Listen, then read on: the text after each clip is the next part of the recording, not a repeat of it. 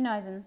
Anadolu Efes'in operasyonel olarak beklenenden güçlü açıklanan finansallarında 4. çeyrek FAVÖK rakamı 3,5 milyar TL ile konsensusu %8 oranında aşmıştır.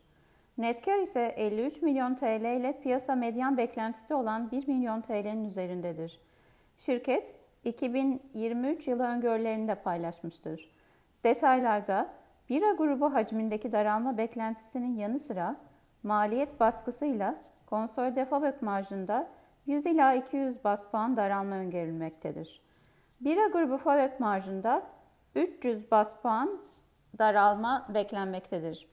Serbest nakış akışı tarafında ise geçen seneden ertelenen uluslararası bira borç ödemeleri ve askıya alınan yatırımların bu yıl yapılacağına dair anımsatma, zamanla hisse performansında kısa vadeli negatif katalist etkisi yaratabilir. Öte yandan şirket 23 Mayıs'ta hisse başına 2.13 brüt temettü dağıtmak için genel kurula öneri götüreceğini de paylaşmıştır. Rakam son kapanışa göre %3.8 temettü verimine işaret etmektedir. Hisse için endeks getiri tavsiyemizi hisse başına 105 TL hedef fiyatta koruyoruz. Şirketin sonuçlarına ilişkin telekonferansı bugün Türkiye saatiyle 4'tedir. İyi günler dilerim.